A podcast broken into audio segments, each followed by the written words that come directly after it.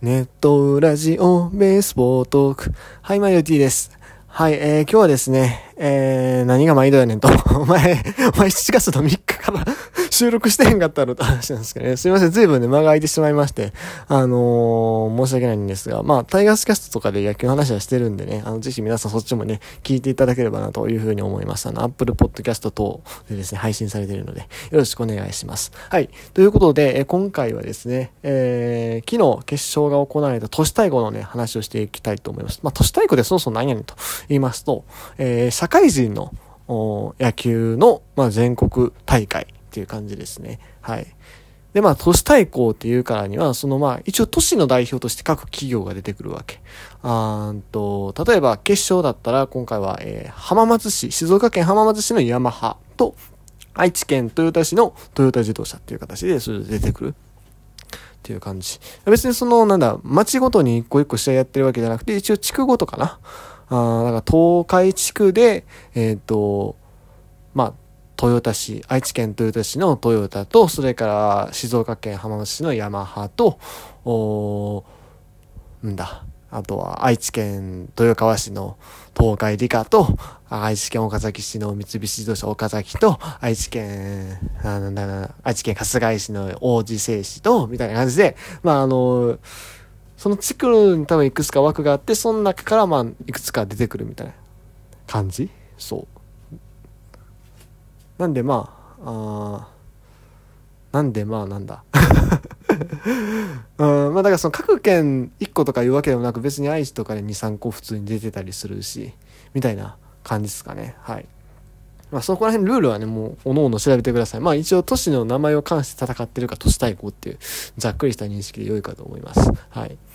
でね、えー、っと、まあ今回トヨタが優勝したっていう話なんですけども、えー、っと、私、まあ、今回見に行きましたので、ね、その話したい。えっ、ー、と、日曜日かな。この前の日曜日の第2試合ですね。えー、愛知県の岡崎市代表、三菱動車岡崎対、まあ、結局準優勝しました、静岡県浜松市代表のヤマハの試合をね、見てきたので、はい、その話をしたいんですけども、まずなんでこの試合を見に行くことになったかってことなんですけども、まあ別に僕はあの、三菱の社員でもヤマハの社員でもないし、別にヤマハの音楽教室で昔習ったわけでもない、えー、岡崎の出身でもない、えー、まあ好きな食べ物浜松餃子くらいかな。強いて言うならね。はい。あでも今回入ったのはあの、岡崎側なんですけども、ちょっとまあ、行く、行った経緯なんですけども、まあそもそもまあちょっと都市対抗今年一試合見ときたいなと。まあ、何できれば何世界行きたかったんです最終的にちょっと1試合だけになっちゃったのは残念だったんですが、あのー、ちょっと行ってみたいなっていうのがあって、というのもまあ僕過去に都市対抗自体一回行ったことあるんですよ。2020年かなあるんですけども、この時ちょっとコロナの関係で応援とかも何もなくてですね、本当にまあ、あの普通に社会人のハイレベルな戦いしてるだけみたいな 感じだったんですよね。はい。ちなみにその試合は、あの、伊藤正史の JR 東日本と、えっ、ー、と、中野拓部の、これまた岡崎ですよ。三菱自動車岡崎試合だったんですけどね。そう。それを見たりはしたんですけど、まあ、ちゃん、ちゃんと、いわゆるとしたいこの雰囲気味わってないということで、まあ、今回ちょっと言っときたいなということでね、えー、行ってきました。はい。で、その中でまあこのカードを選んだ理由、まあ、一番それはもう、あの、日曜の昼って一番いい時間だからっていうのはあるんですけども、あのー、まあ、ツイッターで見てるとですね、岡崎の応援が面白いと。うん、岡崎市のゆるキャラですね。えっ、ー、と、岡左衛門というのがいるんです。あの、なんか白い、全身白の格好で、えっ、ー、と、まあ、頭になんか、岡の漢字を、なんか、デフォルメした感じの被り物をしてるね、あの、キャラクターがいるんですけども、そいつが出てくるのがまず面白いんですけども、あの、そいつをなん、そいつの、あの、格好した応援団員がいっぱい出てくる。で、それがステージで一斉に踊るっていうのが非常に奇妙でして。で、しかもですね、なんか、あの、家康ではないらしいんだけども、なんか、そんな感じの戦国武将 の格好をした、あの、そう、応援団員も現れたりで、で徳川のあの、家紋をね、振り回してるっていうね。旗をね。そう。それなかなか面白そうだなっていうのが一つと、逆に、あの、対戦相手のヤマハの方もちょっと興味があって、やっぱり音楽楽器のね、あの、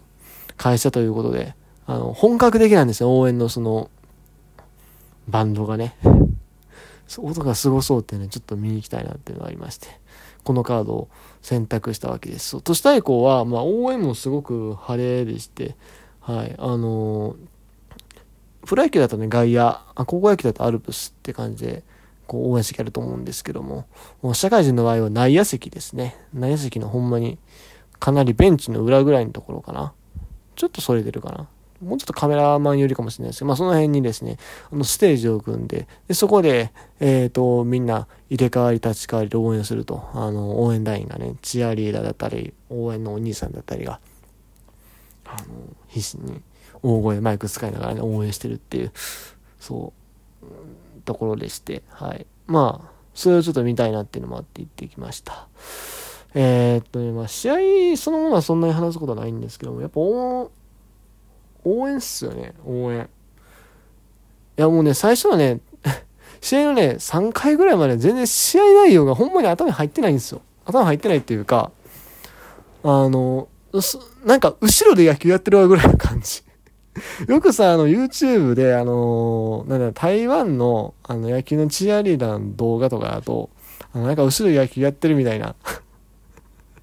後ろで野球やってないみたいなコメントがあるんで、いや、ほんまにその感じなんですよ。あんな内野のだって一番ええとこでやってるからね。あんなんね。そう。で、それをまたさ、なんか奇妙なさ、動きをしたりさ、まあ、奇妙な動きって、もし必死に応援してあるんですけども。そう、あとなんか、三菱自動車岡崎だとあの自動車メーカーということでなんか車のなんていうの？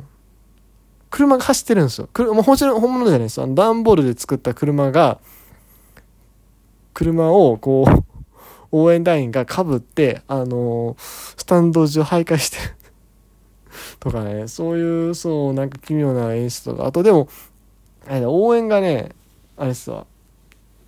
各チームごとにそのチームの応援歌みたいなのがいくつかあって、それに、あの、僕別に三菱自動車岡崎で何の縁もゆかりもないんですけども、あの、一応グッズもらってたんで、グッズもらって、そのチーム券とか、その無料で入れる券を配布してもらって入ってるんですよ。それはあの、僕じゃな、僕は別に特別だからじゃなくて、あの、事前にドームのそのブースに行けば、そういうのもらえるんですけども、そう別にまあヤマハ側でもらおうと思えば全然もらえたんですけども、今回まあ僕は岡崎取ったっていうだけで、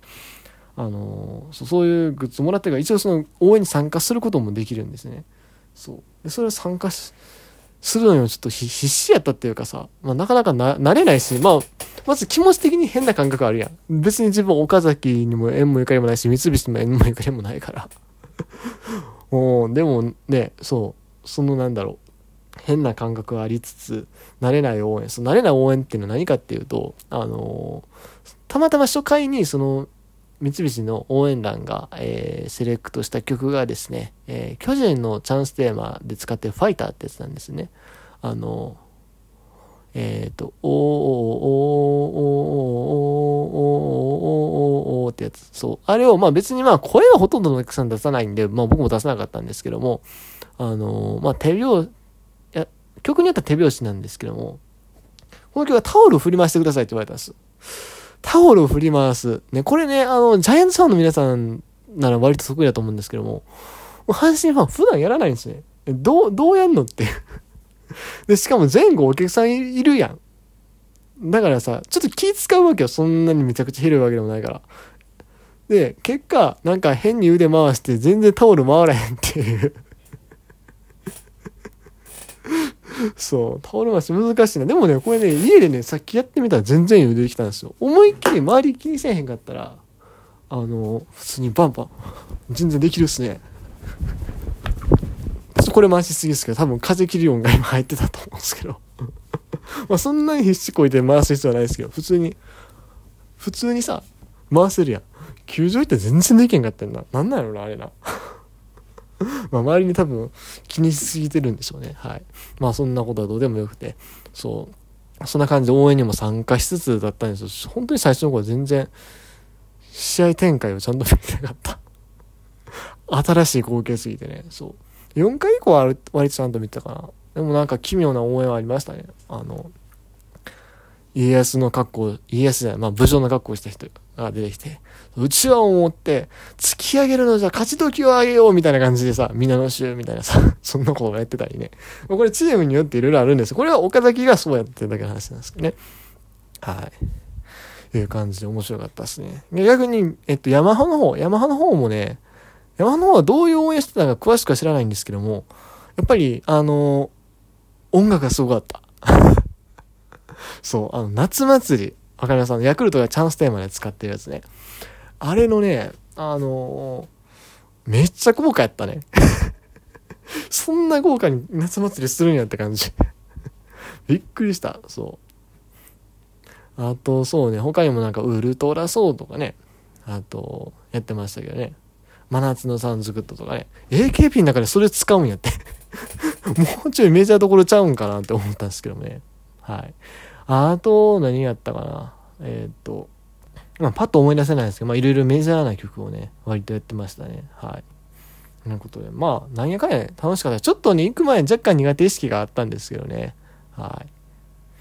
案外行ってみたらなんやかんや楽しかったな、というところですね。はい。試合の方は結局山が勝ったっていうところでね。あの、まあ、岡崎はまあ、3年前に見てるところで知ってる選手おるかなと思うまあ、でもそんな当時の選手とは全然覚えてなくて、でもね、あの、1番の豊泉と2番の小室に関してはね、言われてみればなんかおったような気するなっていう記憶はありましたね。あと先発の秋山も実はこの前、伊藤正人投げやってたピッチャーだったらしい。うん。ちなみになんですが、これ、あの、途中で選手名鑑見て気づいたんですけど、その、豊泉っていう選手は、あれですね、背番号24の